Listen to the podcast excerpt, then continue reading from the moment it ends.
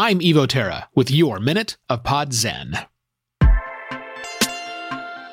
Yesterday's big podcasting news was iHeartMedia's acquisition of Triton Digital for $230 million. I see this as an all things podcast tech move, and a bold one that will accelerate the shift away from static podcasts, which most of us podcasters are making today. At the heart of this acquisition is technology that allows iHeart to make podcast content that is truly dynamic. And as more podcasters start embracing and experimenting with dynamic content in their shows, or create shows entirely dependent on dynamic content, listeners are going to expect it from all of us. We're already seeing evidence of this.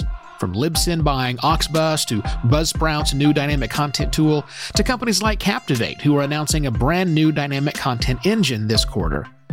The future of podcasting is dynamic, and that's a big change from our static past and present. You'll find more thoughts on this topic and other questions every working podcaster should be asking themselves at podcastpontifications.com. I'm Evo Terra. This has been your Minute of Pod Zen.